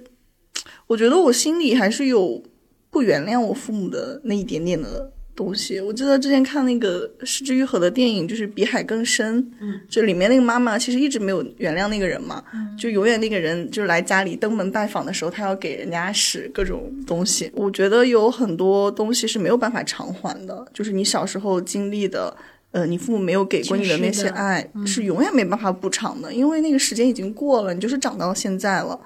所以我觉得我心里也保留了一点点这种怨恨，可能只有我自己知道，我可能也不会跟父母表现出来。但是我觉得这一点点的怨恨是我对我自己的一种弥补，就是我自己清楚这个事情，嗯，就是也很平静，但是就这样了。你们都会有想过吗？是可能一定程度上，恰恰是因为你们作为大姐，你们要承担的多，你们要忍辱负重，你们多少有点委屈，你们家长嗯多少有点更向着别的孩子，而不向着你们。看上去你们是受了委屈，但是从另外一面说，成全了你们，锻炼了你们，嗯是，然后所以你们才现在对，一直憋着口气嘛。嗯嗯，我觉得就是你如果用结果来说的话，可以这么说。但嗯、呃从我自己的个人经历上来说，我很难用这样的理由来说服自己，就因为嗯、我是一个非常就刚才你们说一定有个家或者怎么怎么怎么之类的。我没有，就是我我你们可能刚才聊天也能够感受到，我不是一个那种长姐，就是特别典型的样子。但我一直都知道我得走出去，就因为我父母就是走出去，然后获得了巨大回报的那群人。嗯，因为我父母有很多绝大多数的父母做不到的事情，就比如说。我举一些很很简单的例子啊，就是我妹妹刚出生的时候，然后当时我舅妈呀，然后我外婆呀，我奶奶都来照顾我妈妈，就都来陪着我妈妈。然后有一天呢，就是我去上课外班了，然后当时有一个妹妹也在我们家就是住着，当时就是说我的舅妈就刚好带着我这个妹妹出去逛街了，这件事情被我知道了。我回来之后，就是我回来之后说，我说舅妈和我妹妹怎么不在？然后他们就知道我会生气，他说他们俩去买菜了。我说买菜是值得原谅的事情，我可以不去。然后我一打开门，他们一敲门，我一打开门就发现他们逛街回来买了很多的东西。我就把家里面都砸了，就是那种我小的时候就是非你真厉害呀就是非常，但是你说我说我我现在说我就觉得我当时非常的任性，但是我妈妈很认真的跟我道歉，说啊我没有跟你说舅舅舅妈会带着妹妹去逛街这件事情，然后晚上我舅妈还带我重新又去逛了一下街，买了一个 MP 三给我。就我小的时候，然后再比如说那个时候我妹妹出生了，我妈妈给我妹妹取的名字里面带一个心，但是我小的时候名字就是一个单的单字叫做家，然后我就很喜欢这个字，然后我就说我也想要有这个心字，然后我就，然后就夺走了别人的名字。有没有非常搞笑？我觉得这期节目要你妹妹做嘉宾，谈的是另外一件事儿。然后她连我名字都查，然后我妈妈当时就说“心”字是欣欣向荣，我就很喜欢这个成语，我就说那为什么我就不能欣欣向荣？然后我就说我也要这个“心”字，但我又找不到什么歪门邪说那种说服我爸妈给我改名字，因为那个时候我会每天就会去那个新华书店，离家很近，就会去那上，然后我就翻到了一本书，就是告诉你人怎么取名字的，然后我就算那个笔画，说嗯，我说妈妈，我这个笔画可能不太好，你得给我加个“新”字，这个笔画刚刚好。然后我还我还说，你看，那我就给妹妹也找个字，我给妹妹找了一个雨字，你看我们俩笔画就一样了，我们两个以后命一定会很好。然后我妈就把名字都改了，然后我妹妹也用了我给她选的那个字。包括我的生活当中，我的父母发生了很多的变化和动荡，包括我跟我父亲曾经有一两年都没有过任何的消息，因为那段时间我非常叛逆，我爸就会直接用冷处理，就是他打电话不会问我这个人，他仿佛这个家里面没有我这个人的存在。就是他打电话那个时候还是那种座机，他会公放，他只会问妹妹怎么样，问完妹妹他就会把电话给挂掉，因为他觉得我不听他的话。就我们家是有很多试图这样子驯化我的过程，但是一直把我拴回家那个过程，我就很明确的知道我一定要。往外走，然后我一直都不知道这这件事情对我的创伤是什么。我就是大家眼中那种自由自在的人生，很快乐。我想去的城市，我想读的学校，我都做成了。然后去年我结婚这件事情，发现原来结婚是父母需要跟你操办很多事情的。我老公回去商量，我回去商量，他爸就会给他安排的好好的，我就没有人商量。然后我爸和我妈都会说：“你去问，你去问你爸，你去问你妈。”我就夹在那个中间。他俩为什么都是真不知道还是懒得管呀？就是他们都在等对方提要求，然后再在对方的要求上叠加自己的要求，或者说争取某一项权益。当时我要回去办回门宴，然后最后就是我妈抢到了这个主导权。然后我当时就因为疫情的原因，我就跟我妈说：“我说这个回门宴可能要延迟。”然后我我父母就又开始用那一套。来威胁我，就是说你必须得来办这个。在我妈的眼里，她是费了好大的劲得到了我这个回门宴的这个。她可能已经通知了亲戚朋友对主理权，但是但是在疫情期间推迟是一件很正常的事情嘛。嗯。我妈当时让让我和我老公两个人一起辞职回去办那个回门宴。她说，哪怕你辞职、你隔离，你们公司不允许，但是这个回门宴你一定要给我。你这个家长，这个妈妈有点过分。就是我的父母都是这种情况，就是如果我不服从他，他就会冷处理，或者说不给我他所谓的资源。他是那种非常典型的商人思维，然后可能他们就两人都是做私生意的那种。就是你们俩把你们的职业都牺牲了啊，把你们的生活全打乱了。对对对，你们也得满足我这次要请客站正中间的这个开心的需求。对，因为其实南北方的那个。婚礼的那个习俗差别真的很大，你知道吧？嗯。然后在这个过程当中，妈妈会提一道要求，爸爸还会提一道要求。对于男方来说，就是你们家怎么没完没了的要求？我其实夹在中间就会极其的痛苦。然后在那个过程当中，你又会有一种所谓的出嫁的心态，就是你不太知道自己跟所谓的家庭的关系是什么，是找不到的。就很难说那个感受，我那段时间就会非常的纠结，就是为什么这样？然后突然有一天，我就接受了一件事情，就是我的爸爸妈妈没有那么爱我，就是他们其实对我身上的很多的欲望，是因为一种权力关系，我是他的附属品，我得听从他的安排，就是按照他们的拿捏的那样的方式去生活，我可能得这一辈子就得接受。他们就是就是你是他们的一笔商业投资，对我就是这，而且他们俩是投资人，对你有一些控制权，就非常非常强烈的回报意识，就是包括我爸和我妈会争到，就是我如果每个月给家里面钱会给谁那笔钱那个程度，就是那种你你非常能够清晰的感受到，他不是在对你这个人进行争夺，不是对感情进行争夺，他就是一个权力争夺。然后这件事情后续就延伸到了我的我妹身上，那这个婚总会结完嘛。就导致我对我妹的心态发生了很大的变化。我太知道被争夺的那个人和被推搡的那个人有多为难，以及无能为力。就是比如说，我妹会经常跟我说，说她去要生活费的时候，我妈会跟她说你找爸要，我爸会跟她说你找你妈要。你妹现在多大了？十八。你在这个过程中，我觉得你妹比你可怜。对你，你能，你这个姐姐能帮她点什么吗？我以前的时候，就是在这件事情之前，我对我妹是一个非常严厉和严格的要求，就是因为我其实一直以来对自己要求还蛮严格的，就是比如说我对我自己有非常清晰的职业规划，我对我自己想做的事情、想要达到的目标是非常清晰。那我妹就不是这么一个人，在这个过程当中，我在过去我会跟我妹说，我说。你要自己想清楚做什么事情，然后你来说服我，然后你要告诉我，我会给你提供什么样的帮助，我来，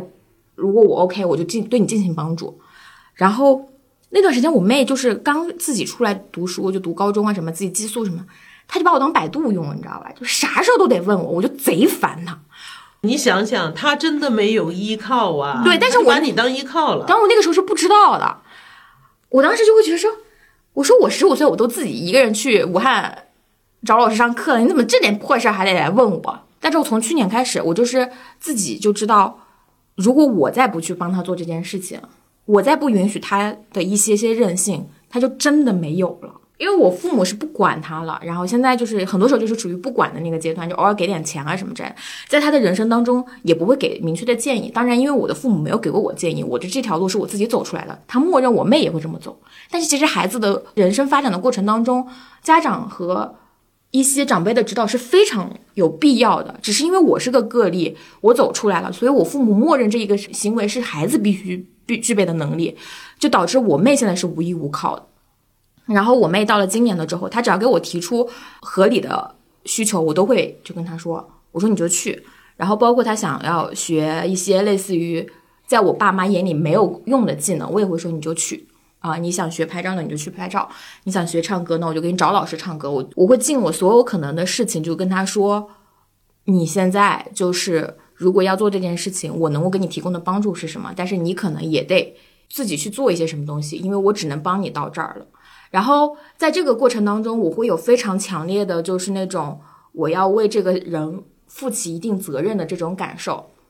然后在这个过程当中，我也觉得非常有意思的是，我觉得我成为了一个姐姐啊，但是我这个姐姐又承担着一部分家长的这样的角色。我们会在在我爸和我妈那受了气来找我发火，所以我有段时间会承受着非常多的。情绪压力，就小孩嘛，青春期总会有一些在父母眼里面那些不合理的需求，然后我妹就会情绪崩溃，因为她处长期处于一个没有依托的这个环境当中，我妹会用我爸妈对她的那套来对待我，就是对我一直在吼说，你们所有人都这么对我，你们所有人都在逼我，巴拉巴拉巴拉，你们所有人都不爱我，我怎么怎么怎么样，然后我在很长一段时间我其实是忍受，我会等她情绪宣泄完之后，然后。他会会很随意的挂断我的电话，就是把我完全当成情绪垃圾桶的那种程度。青春期，对他用我妈妈伤害他的方式来伤害我，我也承受了很长一段时间。到了今年的时候，然后我就突然觉得我不能再继续下去了，因为我明显感觉到我的情绪一直在受影响，然后我的生活一直在受影响。有一天，我妹就又又开始找我发疯，就是莫名其妙说她承受了多少。那我其实就是个无妄之灾，因为在我的角度，就是你要钱我也给你钱，你要学什么学什么，你需要情感上什么东西，我只要看到了，我其实都能给你。我觉得我已经做的够够的了，你为什么还要这样子对我？然后那天我就给他发了很长的私信，我说你要知道，妈妈对你的方式是不正确的。我是你的姐姐，我跟你有血缘关系，我一定会支持你，但是我不能够一直接受你伤害我。你不能用妈妈伤害你的方式和你在他身上学到的东西来伤害我，我不会再承受这样的压力。如果你下次再这样的话，我会直接把你的电话给挂掉。然后我就我就很明确的跟他说，我说我跟你是一样的，我们两个在他们俩的婚姻当中都是受害者，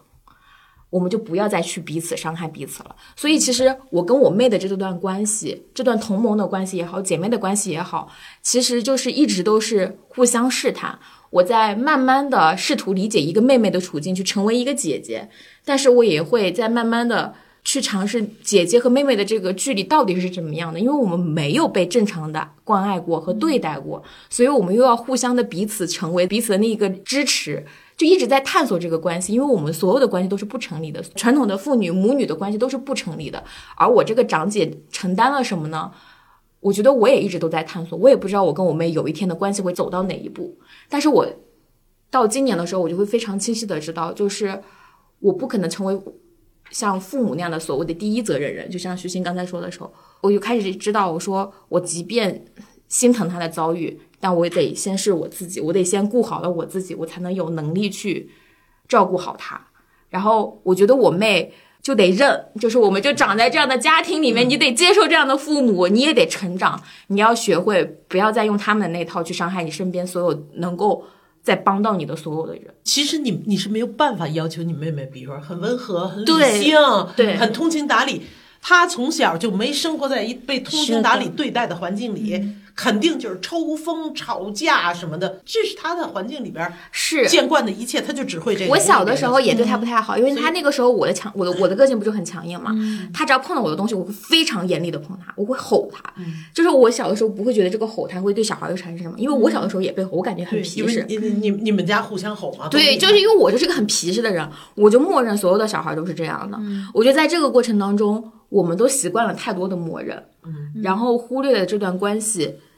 其实他有很多需要再去试探、再去建立的地方。你那段时间，你其实是想帮助他，给他一些支撑，但是你你其实是卷入了这个关系当中其。实我支撑不了，你其实你想帮助他的时候，一定是你已经抽离出来了，对但其实你是做不到抽离的，是的所以很难很难。对你你说的那个对，就是你得先顾好自己。对就是是的你你活强大了，活明白了，活坦然了，你才能把好的能量给周围的人。对然后我说我自我牺牲，我忍辱负重，你给出来的能量没一定是是很痛苦。这去年那一年，我真的是受的够够的。所以，尽管你一直说你是个非典型的大姐，嗯，你没有那么忍辱负重，没有那么顾家，对，其实到最后，你跟你妹妹还是扯不开，你们俩可能还会有很长时间的相互的羁绊、相互的博弈的过程。嗯嗯，希望能达到一个特别好的，就是他也成长，对你也完整。对，是嗯是对，因为你看他在你最觉得崩溃的时候，你依然还是有一个理性的一面，你能够意识到，对我妹妹如果不跟我说，她可能也没有人能去跟是讲。是，对，其实就是。我觉得这就是那长姐你骨子里面带的那个血肉般的那个责任。就我虽然也很崩溃，我十分不想管你，但你也知道，可能我是你唯一还能够去倾诉的那个人。我觉得还有一种是因为我们两个共同承受了这个家庭带来的所有伤害，嗯，就这样的伤害是外人不太能够知道的，嗯，而这个伤害是我们两个共同经历的。这段经历当中，我所吃的苦和他所吃的苦，只有我们两个知道，我们在这段婚姻婚姻当中被牺牲有多大。总的来说，我们说到这个长姐，长是刚才说了，长是一件事儿，因为老大，老大得懂事儿，老大得多承担，老大得照顾人。然后姐是一件事儿，姐因为是女的，当底下是男孩儿的时候，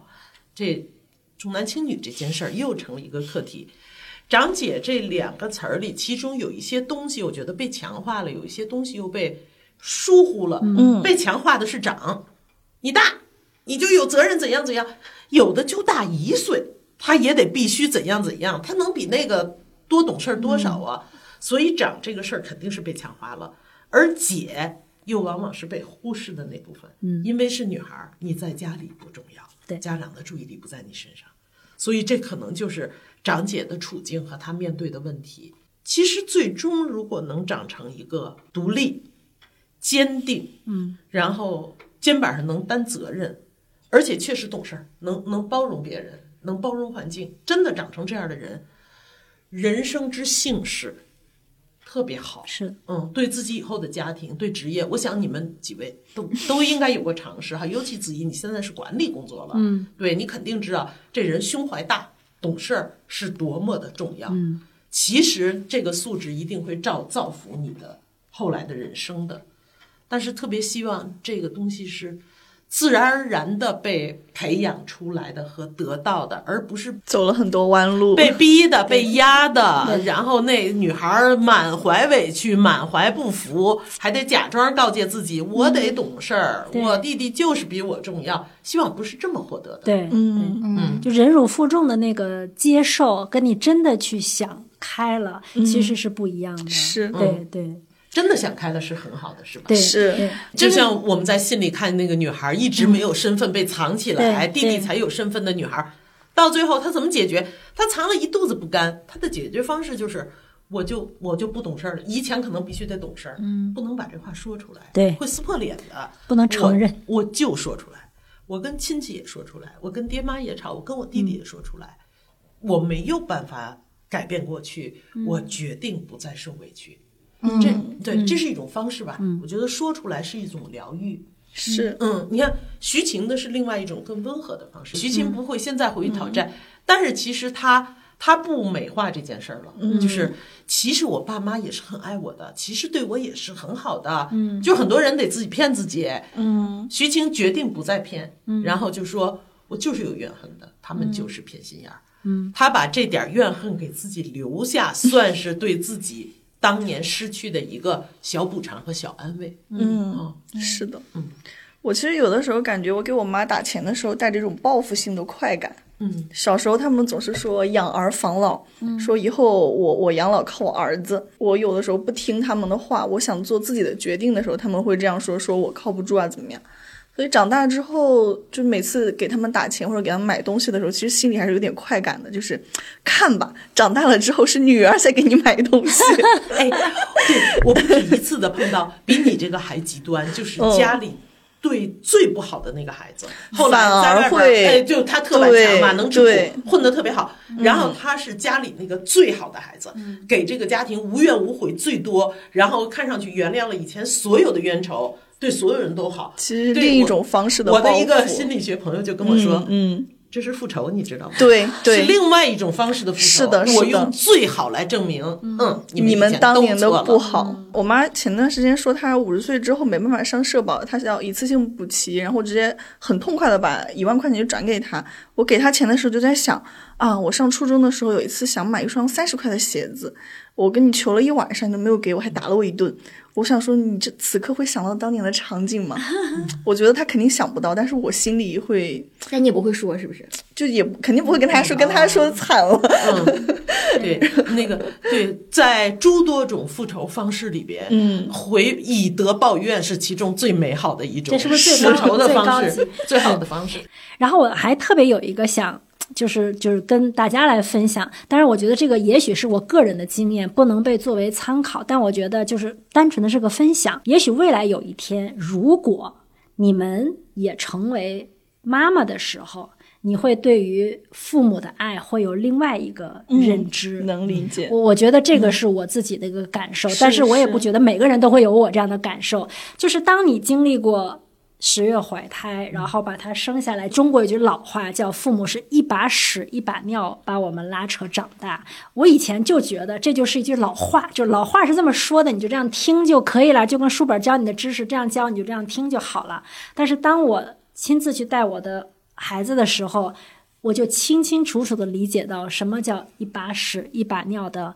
把你拉扯长大，然后我就会在想，我今天可以给我的儿子去用 diaper，就是用尿不湿，你不需要去洗那个尿介子，那然后呢都，是洗的，对你想在我们小时候，爸爸妈妈就是在东北那么冷，对吧？是他们需要去照顾你的吃喝拉，是要给你去洗这些东西，你能说他不爱你吗？我相信在那一刻，所有的父母都是爱自己的孩子的。对，只是说，当我们长大以后，因为社会的原因、各种各样的原因，他们的认知、他们的传统的一个理解，就会造就了很多所谓的重男轻女，或者是对家姐的一些不公平。但是你想，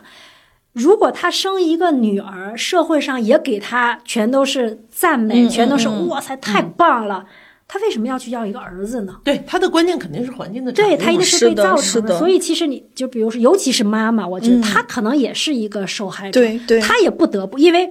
她也是别人家的儿媳妇儿。嗯是的，所以，当你一旦有一天我自己成为一个儿媳妇儿，我自己成为一个妈妈的时候，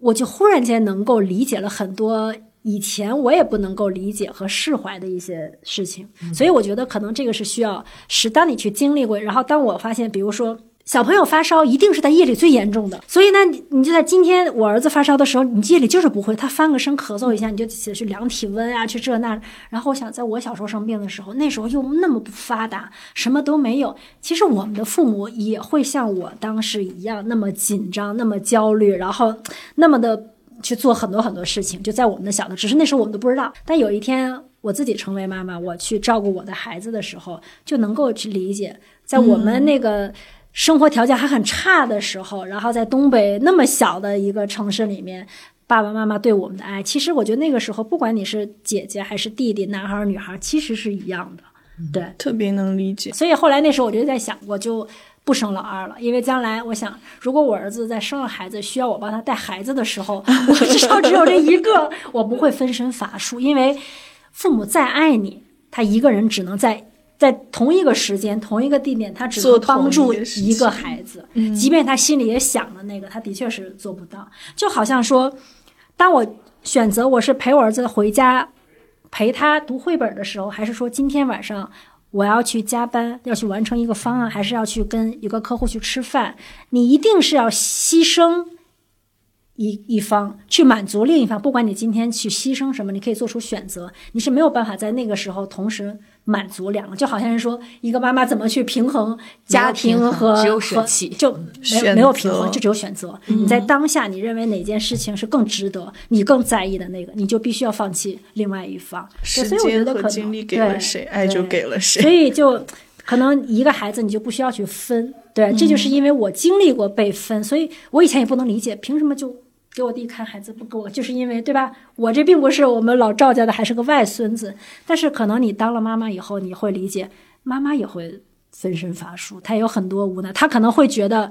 女儿更优秀一点，你能够照顾好你的孩子，可能你弟不行。我得去帮他，就妈妈可能也就会自动的选择那个弱者，他会去给予更多的帮助和支持。可能还有另外一件事儿，就是孩子在一个人，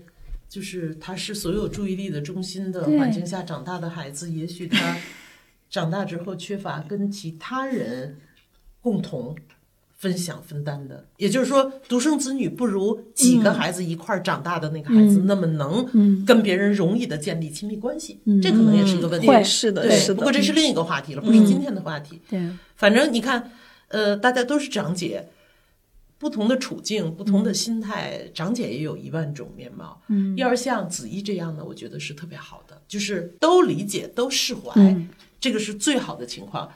呃，徐晴呢是有一点点儿，就是我和解，但同时呢，我给自己留一点儿，就是他们以前对我不够公平，我留一点小怨恨，嗯，当成我对自己的补偿和浇灌，我觉得这也可以。像嘉欣这样也行，就是她还她是一个另类的张姐，嗯，他还在跟她妹妹一边掐，一边爱，嗯，一边争夺的共同的成长的过程当中。这样也可以，或者是像我们心里看见那个女孩说：“我就想嚷嚷就嚷嚷，想吵就吵，我就不再受委屈了。”我觉得这也是疗愈自己的一种方式，也可以。反正就不管怎么说哈，嗯，我们要拿特市侩的方法，嗯，把人生当成吃亏占便宜说哈。就好多大姐都吃过亏，在小的时候，嗯，因为得让着别人，嗯，但是呢，吃亏的同时就。在不知不觉间占了一个便宜，嗯，就是她后来就长得比较坚强和自立，嗯，后来在工作中，在人生道路的其他的方面，他就占着便宜了。总之吧，我觉得怎么都行，反正咱们在咱们自己的生活中把所有的事儿想明白了，用自己的方式该化解化解，该封存封存，只要不留到下一代，嗯，就是我就特别怕怕把怨恨。把性格里边那些不高兴、不好的东西弄到孩子、弄到儿子、女儿、儿媳妇、女婿身上，我觉得那个就。特别不好，传承灾难。对，只要不传承，别的都好。嗯，我觉得就是我小的时候读龙应台的《目送》的时候，它里边有一段就特别有名的话，他说：“我慢慢的、慢慢的了解到，所谓父女母子一场，只不过意味着你和他的缘分就是今生今世不断的目送他的背影渐行渐远。你站立在小路的这一端，看着他逐渐消失在小路转弯的地方，而且他用背影默默告诉你不必追。”我小的时候。后，嗯，读这一段话的时候，我会觉得说，是我要长大了，父母要接受我的长大，嗯嗯。然后我最近又在看这本书，然后就是我会觉得说，因为我的父母开始身体的不好，我我父亲开始有一些慢性病的出现，然后可能甚至会影响到他的正常生活。然后我在这个过程当中数次就劝他，就是要怎么样去合理就医啊，什么什么之类的，你的生活方式要调整啊，什么之类的。当然，他是比一一身要强的男人是不会听我的。然后我在很长的时间也非常的纠结。然后时至今日的时候，我也会就突然和解掉。我就觉得命可能都是自己的，就我只能尽到我说的那一段。那我可能对于他对自己的生命的选择，我也只能用不必追这样的心态去面对。我觉得到了放在长姐这个身份上，也是我们一定在某种程度上是彼此最亲密的陪伴，就是甚至。我在很多的时候，我会觉得说，嗯，我妹妹是这个世界上另一个我长成的样子。我当然希望她好，因为那是另一个我。我当然希望她能够有一种不一样的好法。但我也很清楚的知道，那我们两个是完全不一样的人生。我不必为她负责，她不必为我承担很多。我们其实就是不必追的关系，但我们互相彼此陪伴的关系。我觉得就是今天跟张悦老师聊这个话题，我自己最惊喜的部分是，我们在信里其实都写的是长姐不好的那一面，我们怎么被迫害了，怎么跟家庭争吵了，我们怎么就是受苦了。但是其实长姐这个身份有带给我们一些好的东西，而且就是像子怡刚才说的，就是当你发现你能理解你父母当时的处境的时候，我觉得人是会变得开阔的。是的，嗯，我觉得就是我做了记者之后，因为记者这个工作，可能就是我的编辑一直跟我说，你要理解人，你要理解谁谁谁。后面就发现这种能力，其实你最应该用在的是，就是你父母的上，你怎么理解他们当时的那种选择，他们的局限性在哪儿，他们受到了环境怎么样的塑造和改变。就是我我发现我我也能理解我妈妈之后，就是我们两个现在的关系其实是非常好的，就是可能获得了从此前从来没有过的那种关系。我觉得这个对我来说是非常非常开心的一个事情。嗯有过冤屈就可以诉，嗯，但是一辈子不能停留在诉冤屈、讨债上。要是那样的话，你人生没有办法再走到一个更高的高度上了。嗯，就停在那儿了。嗯嗯，被一个冤屈锁在那儿，对一辈子不开心，这也算是可怜的事情了。是的，嗯，好啦，那我们今天这期长姐就聊到这儿吧。嗯听我们节目的朋友，你是长姐吗？希望各位长姐都开心，都能做自己。我们下次见啦！好，下次再见，拜拜拜拜。